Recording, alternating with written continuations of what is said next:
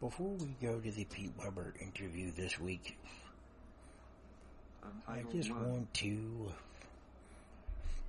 start the pod by saying thank you and a good luck to our departing talent director, producer, engineer, and a guy who probably thought I was a royal pain in the can but it was to make sure the podcast was better. Carlton, I just want to thank you for allowing me to do this pod and believing in my ability. So as you move on into your next challenge, in your next journey of your life with you and your family, just want to say thanks and good luck. From me as a member of the Believe Podcast Network and everybody that is a member of this network and the newest member of the network. And as we move forward with the Blind Broadcaster podcast, I know that Carter, Nick, and Dustin, who will be taking over the Blind Broadcaster podcast production side of it. We will take this podcast and everybody that's doing their podcast on this network to the next level and beyond. Now, on with the show. Welcome to the Blind Broadcaster Podcast. My guest this week, Pete Weber. If you like interviews like this and would like to hear more of them, please subscribe, rate, and review the Blind Broadcaster Pod.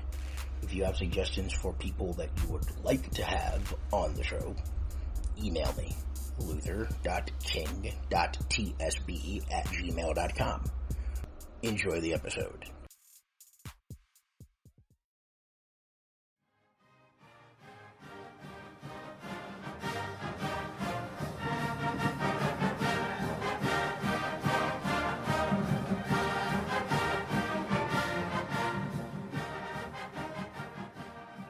Did you have a chance to broadcast in high school, or when did you know that broadcasting was for you?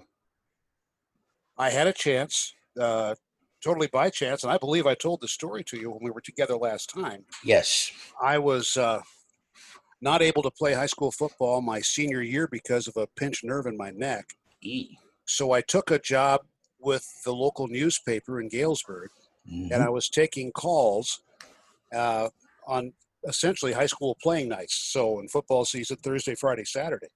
And then the sports editor sent me out to cover a game involving my school. There were three radio broadcasts going on that night. Whoa. And on one of them, uh, the guy I was sitting next to in the press box, there were two guys sitting next to in the press box who were on the air on one station, and they were they were both the morning broadcast team.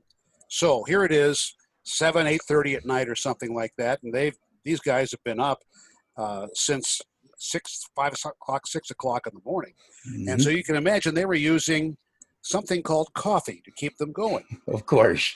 coffee can cause you to need to go. And one of them had to go. He handed the microphone to me and took off for about 10 minutes, and I filled in for him. Oh my. Yes, coffee. That's what can, I knew I felt comfortable. coffee can be a good thing, and coffee can be a bad thing depending on when you actually drink it. Exactly.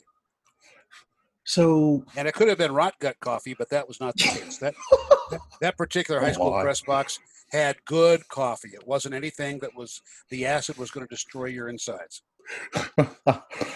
so when did hockey come to the picture? Was hockey always something you wanted to do, or were there other sports before hockey came into play for you? I was inspired locally by a guy named Bill Pearson, who I had uh, lunch with in Minnesota a year ago. Uh, he's in his 80s now, and he moved up there uh, because he was such a fantastic caller of basketball and of football. Uh, but I was always drawn to baseball and hockey, and it, it depended upon what time of year it was Mhm. as to which I was drawn toward. So, hockey, I really got to embrace it when I got to college because at Notre Dame, our hockey program had just gone Division One, and uh, playing some of the teams coached by Herb Brooks at Minnesota, uh, Badger Bob Johnson at Wisconsin. We were in the same league with them. Uh, so I got a high level of hockey very early on and got the chance to do it both on the uh, student radio station and then later when I graduated and went back to get my master's degree, I did it on the commercial station in town. What was Herb Brooks like as a coach when you got a chance to cover him? As a coach, obviously very thorough. As a human being, I'm not going to endorse him, but as a coach, he was he was top notch. No, it, we I was with the Los Angeles Kings. We were mm-hmm. in the Twin Cities when the U.S. Olympic team in 1979-80 was playing a schedule of heavy uh, Central Hockey League teams. And we were there for a game one night, and Bob Miller, who had worked at Wisconsin when I was at Notre Dame, Bob was my broadcast partner with the Kings, so we both had familiarity with Herb. And we asked if we could have some time with him. He said no.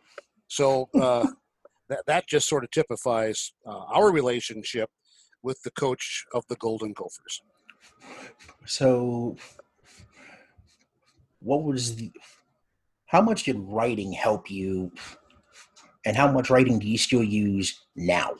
As the back as the radio voice when they kept rotating yeah. you between radio, TV, and now back to radio as the voice of the predators of the predators.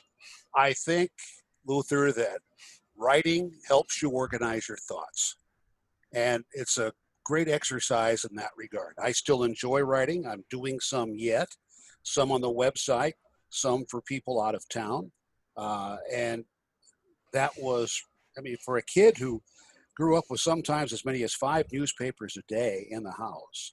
Uh, I obviously was drawn to it. Uh, and, and, some of the great writers, and thinking of uh, the people that I had the chance to read mm-hmm. at that time, David Condon, the columnist in the wake of the news that he inherited from the Chicago Tribune, a newspaper I had to sneak into the house because my father considered it a Republican newspaper, and we certainly weren't going to go along with their line of thinking. Uh, Really, your dad I, thought that Chicago Tribune was a Republican newspaper? Well, there's no wow. question that it was. It was. Okay. Colonel, Colonel McCormick definitely had that bent, but by the time I was coming into awareness and the ability to read and digest, right. uh, that was becoming something from the past. Uh, okay. So that was, and then we were safe with the St. Louis Globe Democrat, as you can tell from the title of that publication, and uh, yes. then the Peoria Journal Star, Galesburg Register Mail, and the uh, Chicago Sun Times. So, when you were reading all those newspapers and all the great writers of your youth and the writers that you you know deal with now, has there been much change in the writing landscape between then and now? I mean, I know the technology's changed, but oh yeah. Well, there's not. The thing is, there's not as many of them as right. there used to be. Mm-hmm. Uh, the papers I cited uh, as being in our house, the the St. Louis Globe Democrat folded. I, the rest are still in existence.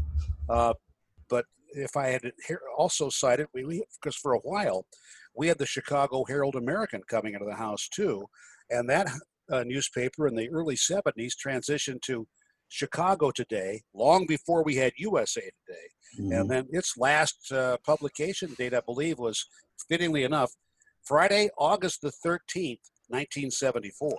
So, uh, what a great time for a newspaper to fold. And the same essential date happened in 1982 with the Buffalo Courier Express uh, when I lived there. So, uh, that's, I think, the major difference. And the other is that we've had two transitional things that I, I want to see how they affect things long term. Mm-hmm. In the early 90s, uh, here we had the, uh, the National Sports Daily. Mm-hmm. And to go through that every day, you had to have a lot of time. I mean, they really pioneered the expanded box scores that oh. USA Today condensed a little bit. Mm-hmm. And they had them all from every game from the day before. And then you talk about long form articles. Uh, I that's what we sort of see reflected today in the national, the online publication that has really spread, uh, even coming into Nashville right now. And I think that that is uh, where most people tend to go now, is online. Yeah, I, I, just I just think people have a difficult time taking a, a laptop. They can take a, a, a slate or take a, a tablet into the Mhm. bathroom with them when they need. But uh, you know, that's just that's just the way it goes right now.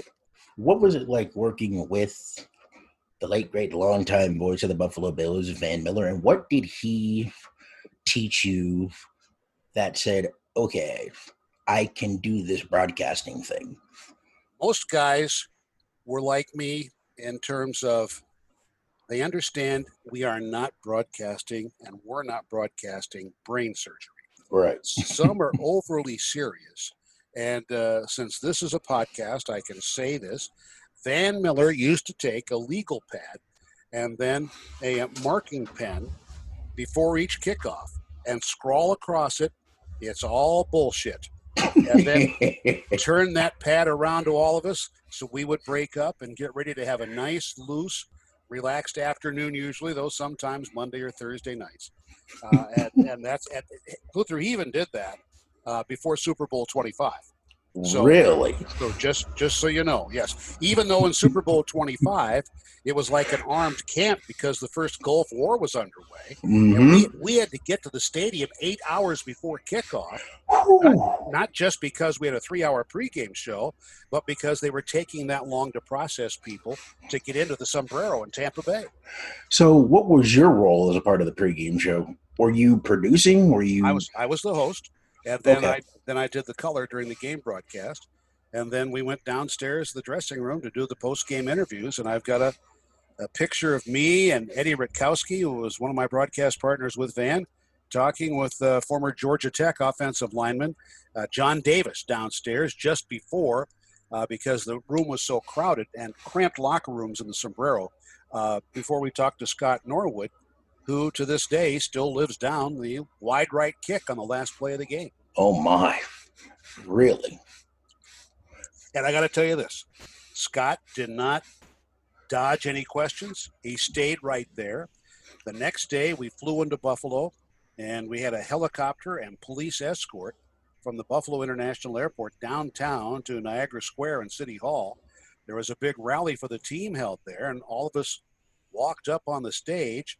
Scott Norwood was staying behind me, and he said fans probably didn't want to see him at that point in time but boy, was his opinion changed when they kept calling for him. And it was not calling for him as if a lynch mob. They essentially were saying, We love you, Scott. How did soccer broadcast into your life? Uh, came in covering uh, my first stint in Buffalo, uh, 76 to 78. We would cover the, the old North American Soccer League. And we did not have a franchise then, but there were franchises in Toronto, a 90 minute drive away, the old Toronto Metro Croatia, and then another 70 minute drive away in Rochester, the Rochester Lancers. And uh, we did, for example, we made darn sure we were in Rochester every time the New York Cosmos came to town.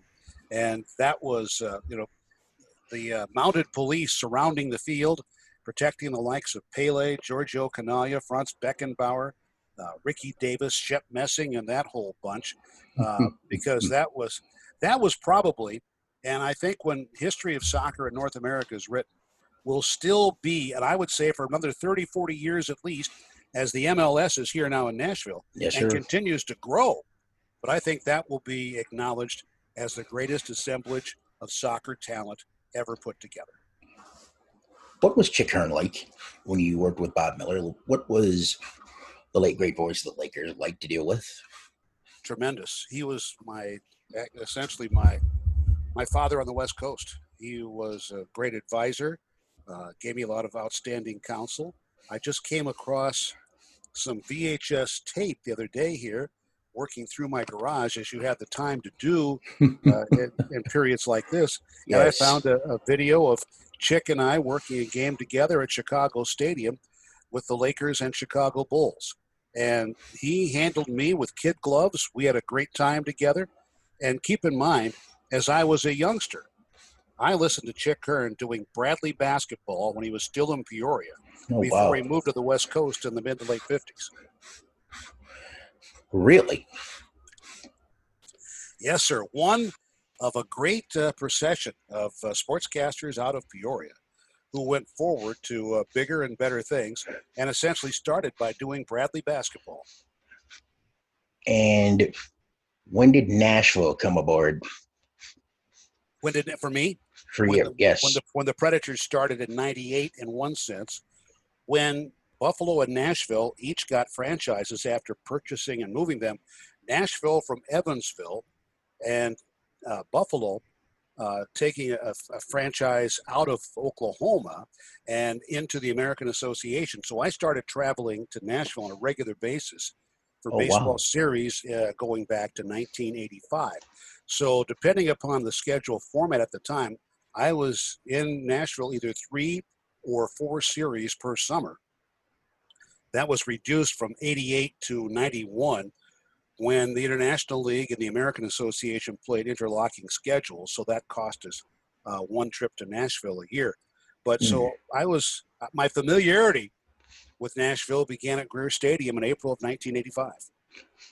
Now, did you broadcast Sounds games with uh, Bob Jamison, or was it somebody else at the time? No, I was I was you- broadcasting Buffalo, right? Back Oh, to Buffalo. Buffalo. Okay.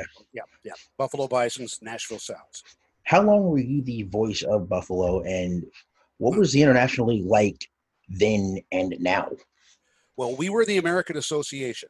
Mhm. Uh, so that was there were three AAA leagues at the time that since then have been merged. And I think there's quite a bit of sentiment to break them up again because of geography.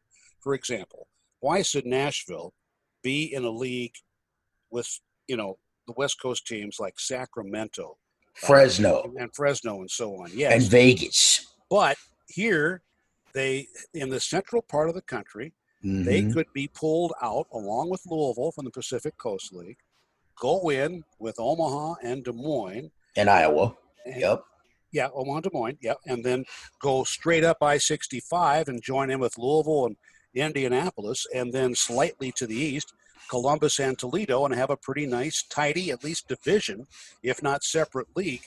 And I think that would work out greatly for them. And I'm sure that the accountants would love the reduction in travel expense. And don't forget Memphis in that mix too. Memphis, yeah, put Memphis in there. Yes, sir. Oh yeah, I mean, I remember back. What was it when the Sounds would go to Tim McCarver Stadium, that carpeted facility. Yeah. and play the Red Birds with, and then the Memphis.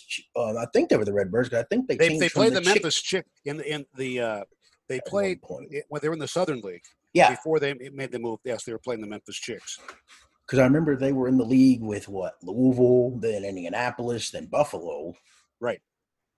And that lasted from 85 through 97 And I think at that point you had left Buffalo, right? Or when did you when did you I, leave I Buffalo? went i went full-time to hockey and still Mhm. living in buffalo uh, in 95 oh, you went full time hockey in '95, working with Rick Jeanneret, right? Yep. Though he, he was on tv and i was on radio Okay. Because I always wondered, like, how that worked. Because I know now they've gone back to Buffalo went back to simulcast with Jeanneret doing both radio and TV. Right, right as i left yes And I know for a long time they had the Predators going simulcast, and then they broke it up, and then they had you rotate, you and Terry rotate from radio to TV from time to time, or Yes. go back to radio. yes. and then you would have another color analyst. How is it Right. working with different analysts as you have over the years when you've rotated from radio back to TV, back to radio, and you you may have some idea of who you're working with and then who you're not. well usually the team stayed together Okay. whether what, no, whether the medium was radio or television Okay. Uh, so that wasn't that difficult. I mean, I'd, I'd have to get down to, uh, you know, incredible accounting to give how many games I have worked with Terry Crisp, but I, I think it's a fair assumption that we worked about 1,500 games together uh, over the, over the years. So uh, easy as possibly could be imagined. Working with Crispy, it's been easy. It's been very similar. Working with Hal Gill the last several years, and before that, my real rotation was for a couple of years uh, between Chris Mason and Brent Peterson, mm-hmm. And, And then both they- of them easy to work with. And now they've moved Chris Mason to full time TV. Right, right. So he has to shower every day. What is I mean, because I, I know you probably worked with you know guys that have been defensemen, goaltenders. Crispy as a former coach. Yep, and a former forward. And a former forward. I just watched him win the Stanley Cup this morning on an NHL uh, network replay. Uh, the 75 Flyer Stanley Cup. The the uh, ever popular Broad Street Bullies. Yes. If my math is right. Yeah, Because I, I saw that little rivalry thing on YouTube with the Philadelphia Flyers and their annual constant with uh, what, Pittsburgh, I think. Oh, yeah. That's been a great one. That unofficially referred to as the uh, Keystone Cup for the mm-hmm. Keystone State. How do you come up with your? How do you come up with the catchphrases that you use, like Porky's door, the goalie's sitting on the puck uh, like a hen hatchery? Well, that that one was easy. The goalie sitting on that like going to the hatchery. Now, Porky's door is a true story. Really? That goes, that goes back to the auditorium in Buffalo, uh, which I closed in the spring of uh, 1996. But the, the door where the Sabres exited and entered the ice Mm-hmm. It was right to the side of the goal the Sabres shot at twice uh, each night.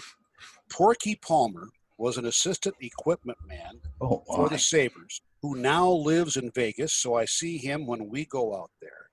And he discovered as he would lean on that door during the action, if you would lean particularly hard just as the puck hit the bottom of that door, the puck would shoot out in front of the other team's goaltender and result in a great chance. So that's how Porky's Door came about. As a matter of fact, we got an Emmy nomination for that, digging up old video when the Predators went back into Buffalo uh, our first year. I saw something about the Aud when you know when they went back in there and talked about it from when the players are in there and the locker rooms and everything else that was still standing before they demolished it, the dearly yeah. departed Aud. Yep what was that building like? Because I've watched it, but I don't think the video on YouTube really does it justice. Can you help me as a blind person understand what these old barns were like? That well, th- that they- old barn is a dear place to me. That's where I met my wife. That was a small barn. It wasn't the full 200 by 85 ice surface, as many of them were not. Okay. Until until the 90s, it was a little bit short and a little bit narrow about mm-hmm. six feet short and two feet narrow, as I recall. So it was 194 over 194 over 83. 83, yeah. And the seats almost felt like you were hanging over the sides, looking down at the action. It was a very compact building. Kind of like a gondola like? Yeah, for everybody though. Wow. And they it was a 10,000 plus seat building mm-hmm. when the NHL and the NBA moved in in the fall of 1970. The next summer, when the Braves and the Sabres schedules were completed, mm-hmm. it was a. You can find this on YouTube, a, an incredible project where they jacked the roof up, had to, huh? do it sim- had to do it simultaneously, and then put in suites and about six thousand additional seats. Whoa!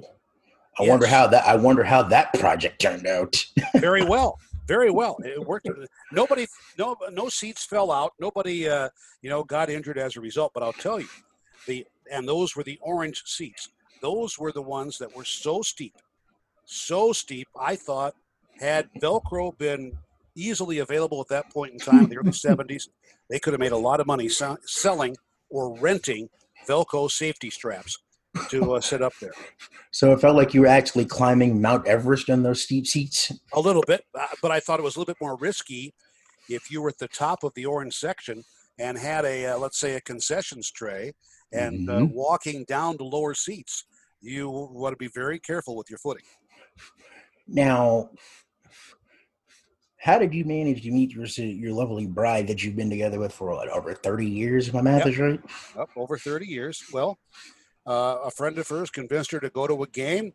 Uh, her friend, I worked with uh, her friend's brother upstairs in the press box, and uh, we got introduced prior to a game against the Quebec Nordiques uh, downstairs outside the dressing room where I held forth as the then uh, intermission host on cable. And shortly thereafter, we began going together. Whatever happened to the Quebec Nordiques? Why? Why did they kind of fade into obscurity. Why why is it not why are the Quebec Nordiques not really named as much as they should be? Believe it or not, I know it's hard to believe in this day and age. Money. The Not surprised. The taxation in Quebec City or in the whole province of Quebec is almost prohibitive. There would there'd be no way they could really afford to sign, for example, free agents as Right. we have today, because you'd almost have to pay a fifty percent premium to the player to What? be able, yes, to be able to cover the increase in taxation. Oh my gosh. So, I- I mean, I feel very sorry for Shea Weber. I felt sorry for the Predators as well when they traded him to Montreal. Mm. But all of a sudden, going from the state of Tennessee with no state income tax to going to Quebec had to be a real financial kick in the butt. Pete, that's almost like going from Tennessee to Los Angeles, where it's a 13% tax increase. Or, or to Illinois, which is even worse, my home state. How like how much worse is it from compared to Well, at least in California, you get sunshine. Yeah. In Illinois, in Illinois, you get rain and bad roads. So when you did you bleh, let me try this again. Did you ever go into the forum in Montreal? Oh yeah, I broadcast games there, going back to 1978 through 81 with the Kings, and then I broadcast uh, one of the last ones in there with the Sabres uh, in the 95-96 season, uh, and uh, that was a special place to be certain. And now they have the Bell Center. And I know the from whatever from a lot of the broadcasters when they go in there that the view is not too bad either in the Bell Center. No, because uh, they initially were having trouble with the province uh, for code violations. They said, listen, the Canadiens said, we build one of these every 70, 75 years, uh, and the people want the good sight lines. So this is what we're doing. And since they were hockey and the uh, gods of the province, they were allowed to do so.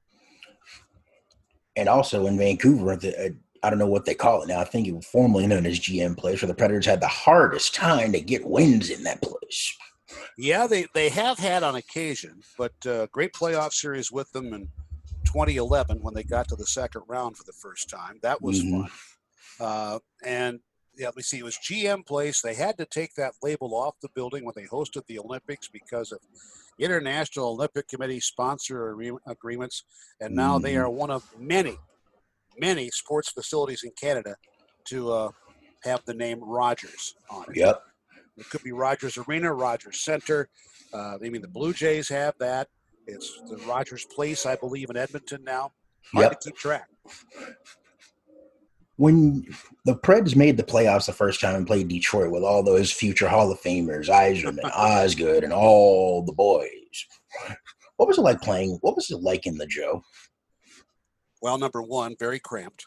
Uh, they never designed a press box there. It was just something that the, they used the upper the upper row that had not been designed for a press box for uh, writers and broadcasters. Mm. Tough sight lines on occasion, and it was a horrible changeover from what they'd had at the Olympia, where I had also broadcast, where, like Buffalo, like Montreal, you were hanging over the side of the boards, and you could hear conversations on the ice coming up your way. Uh, but the Olympia, I know a lot of people say they miss it. As a visiting broadcaster, I miss it not at all. And being in being in the current Little Caesars arena, where you have great sight lines, and not only that, for an older broadcaster, very important, readily accessible bathroom facilities. I'm quite happy.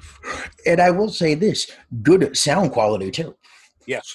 especially for when you actually hear the puck. Because I always wondered, as a broadcaster, are those parabolic mics, those those um, effects you get off TV, really important for you as a broadcaster, or do you, or is it Actually, sometimes, Luther, I don't want to hear them.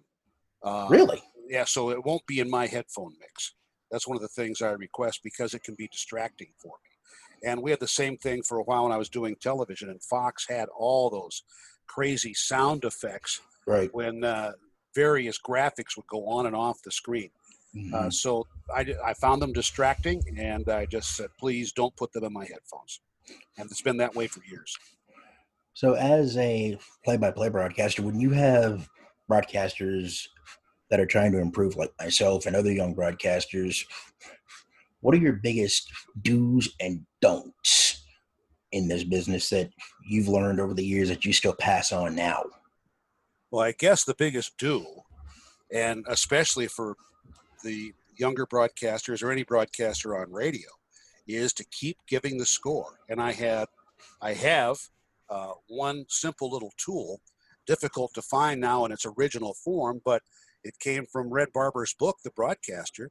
He used one of those three-minute egg timers, and Mm. once it rang out, ran out, he would give the score, flip it over, and wait for the next, uh, you know, provocation from it to give the score yet again. Very difficult to find those now. So I find myself using a stopwatch dedicated, very much dedicated to that job. So, ba- so you have a stop. So you have a stopwatch at every game, or is or is it Oh it? yeah, I have I have one for commercial breaks, for which uh, I wait hundred seconds, and then uh, one that I use for you know every three minutes get the score. What's your normal game day preparation for a broadcast like? Well, if I'll, I'll give you what a basic thing is. Some of them are going to vary Mhm. depending home or road, and this is the second of two games and back-to-back nights. But essentially, go to the rink in the morning. This might Mhm. change because coaches are getting away from this. Okay. But the morning skate generally for the home team goes around 10 o'clock 10.30 after that we have a chance to get an audience with the coach and the players uh, i record my coach's pregame show at that point in time yeah, because I always wondered when you did that. Yeah, might get a player uh, and if i don't hal gill will i get an interview with if we're at home either terry crisp or brent peterson for what they consider that night's keys to the game Right. And if, and if we're on the road, they're not there. So I do that with Hal Gill or Chris Mason. And then I email those back to the station. Make sure I go over the rosters that we get from the morning uh, skate notes. There may be some changes because sometimes guys come back from the morning skate, their lunch, and an afternoon nap not feeling too well, so they won't be able to go. So then pay very close attention to the pregame warm up skate when they come out roughly uh, 50 minutes before the game is scheduled to start and keep track of the combinations we see there. Also important in the afternoon for me, uh, ever since I had my heart attack, my cardiologist said, uh, if you feel a nap coming on, don't fight it. Take it. You'll be much better off for doing so. How did you know? Speaking of that, when something wasn't was something was kind of feeling off when you were in Minnesota. Yeah. Uh, well, it was the sensation where I had never experienced before, and it was the pins and needles sensation along my jawline from Mm. ear to ear. Mm. So I shut down my uh, elliptical workout at the St. Paul Hotel, went downstairs, showered, put on my clothes, and then just for the heck of it, I Googled my symptom. And it said, go get checked out. You need to check out. And uh, there you have, uh, so close to the rink there in Minnesota, walked past the statue of the beloved Herb Brooks, went into the Mhm. building, and uh, our trainers, the Predators trainers, Andy Hosler and uh, DJ Amadio, looked me over. The Minnesota Wild trainers came over, and then the Wild uh, personnel summoned in the St. Paul Fire Department EMTs. They gave me two EKGs, and I'm going to say less than 20 minutes time. And next thing I know, I was on a gurney being hustled out uh, to an ambulance and taken the two block ride to United Hospital. I went straight to a table in the cath lab there, and I was. Uh, they told me I was lucky. I essentially had intercepted a heart attack, Hmm. and there was no damage to the heart muscle. But I had three stents put in Oh my! that, that morning, and uh, I think I was done out of surgery uh, by must have been 10 10 30 in the morning. So this all this other stuff had occurred with an early morning elliptical workout for me and uh, going over to the rink. Oh i got to also add john tackett our uh, television producer made sure i had some aspirin which is a great thing to ingest when having a as they call it now a cardiac event. So for you, you've already done a few Stanley Cup finals. You finally did one for Nashville. no i've only done one i've only done the nashville one Really? Yeah. Wow. I- So i waited 40 years for that or 30 so when you finally when you finally got there, knowing that you were going to be the last team in the dance, you swept Chicago, and then you had what San Jose after that? st louis and six St. Louis, yeah. Yep. And then the ducks Then after you got through St. Louis, you dealt with Anaheim, and that was a what four games, six games. Anaheim was six games. That was a bloodbath. What was was I think there was a little bit of bad blood that was still. Oh, not a little bit. There was quite a bit. so, was was there something along the line when the Predators and Ducks played each other? Yeah, because we've had like three or four series with them and uh, they've all been, let's just say, bloodbath type. You can probably say that with Vancouver too, because what was that year when they had? What was it? 2011 when Nashville hosted, I think, or had to go on the road and had to go on the road. That was the year when uh, they played or traveled like 16,000 miles for two playoff series. Something like that. It, it, it was a very high demanding. Yeah. Yes, and I know that you would do some radio with Terry, and I know Tom would do some radio, and I think you would slide over to do TV. I think a couple uh, in Vancouver. That was the second round, so I didn't have a chance to do television. Oh, uh, the league does that, so it was Terry and me on radio. So you, so you got the whole. So you and Terry did the whole series, or yep, exactly. So in the first round is when you guys, when you were, when you would rotate, right? And that would again was entirely dependent upon what NB what series NBC would take. And was that also games they would take in a series? Because I know it came down to the season finale that year, didn't it? Where Nashville had to all they had to do was pick up a point and they locked in as the five or the four that year. Uh, let me see. That year, uh, it was right along. It was right along those lines. Yes. Because I know Vancouver was the top seed, and I know they pretty much got through their first round. I think they were waiting for the winner of the four five. And, and then, think, of course, they went to the final and faced the Boston Bruins. Yep. And I'm trying to think. Oh yeah, I was thinking about this when we couldn't finish when we were about to finish up last time. I remember you telling a story about the night when you were about to do a broadcast.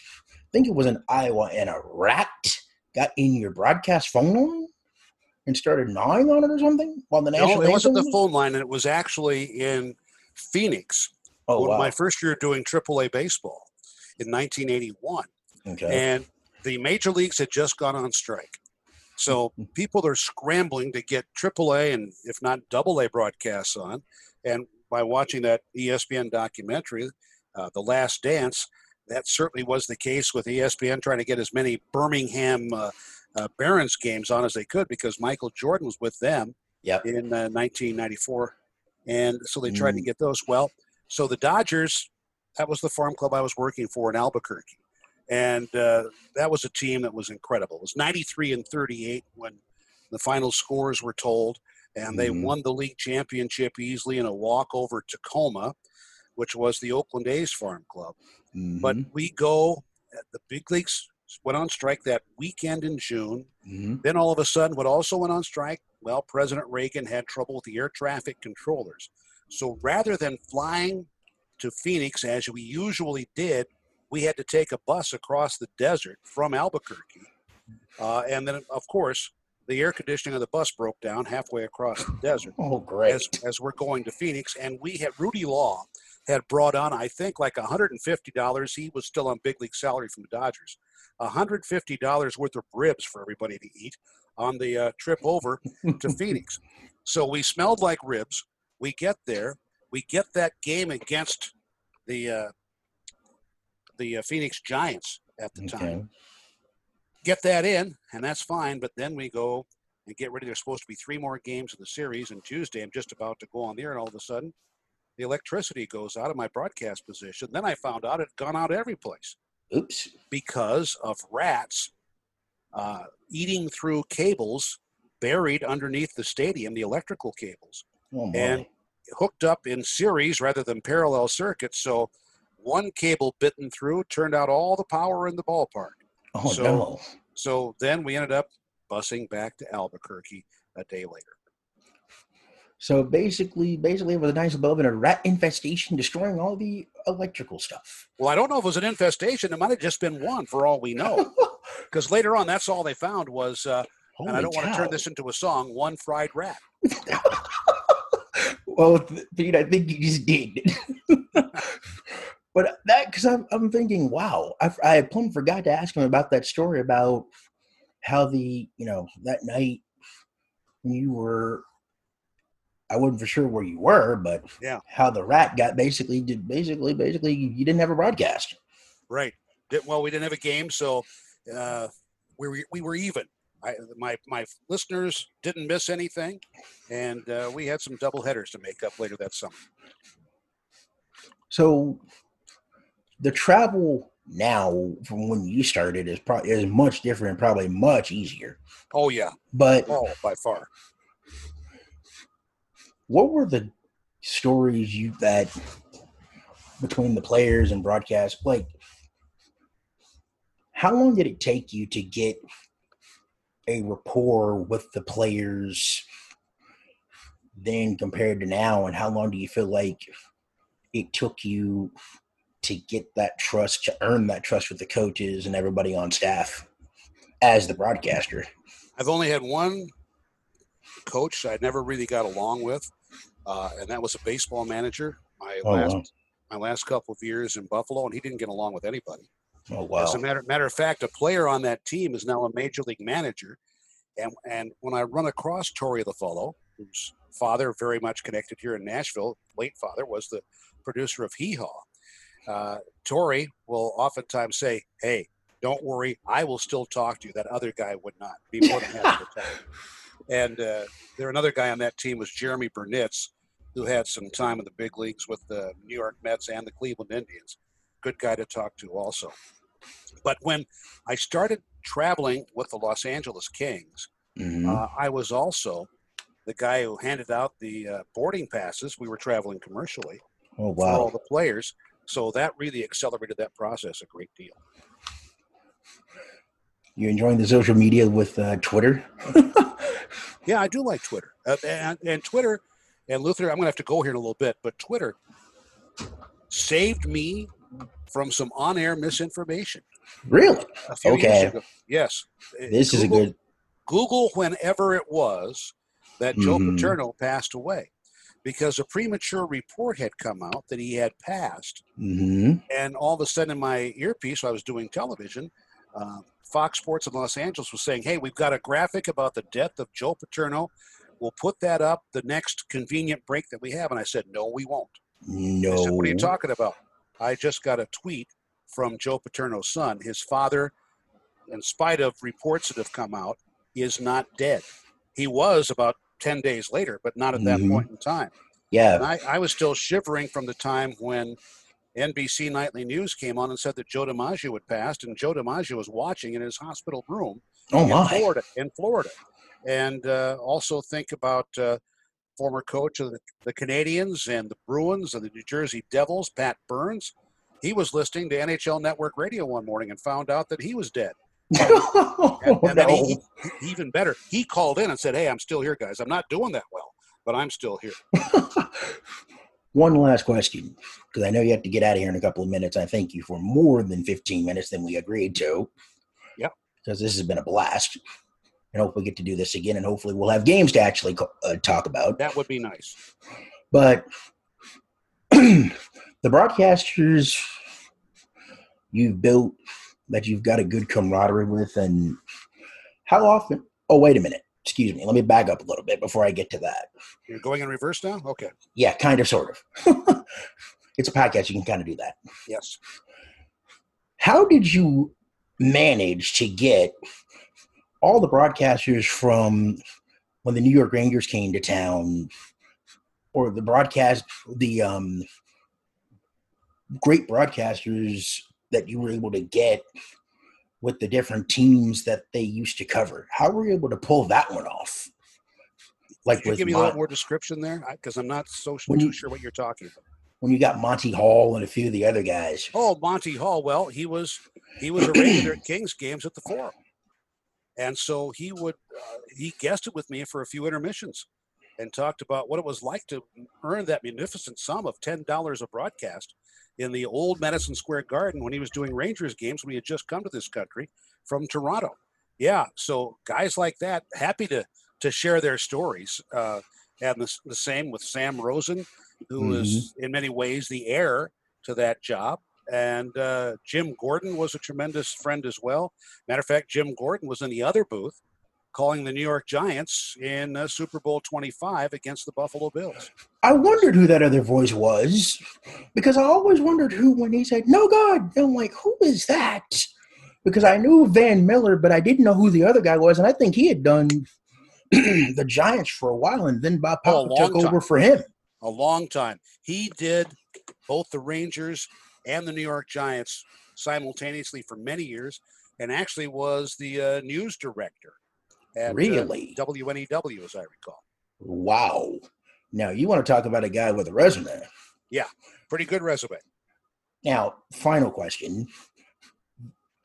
How often do you get a chance to talk to the broadcasters of now and who have been your favorites that you've actually gotten good stories out of that you've commiserated with and what was it like because I've always wondered this. When Rod Phillips retired, the voice, the longtime voice of the Edmonton Oilers. Yes.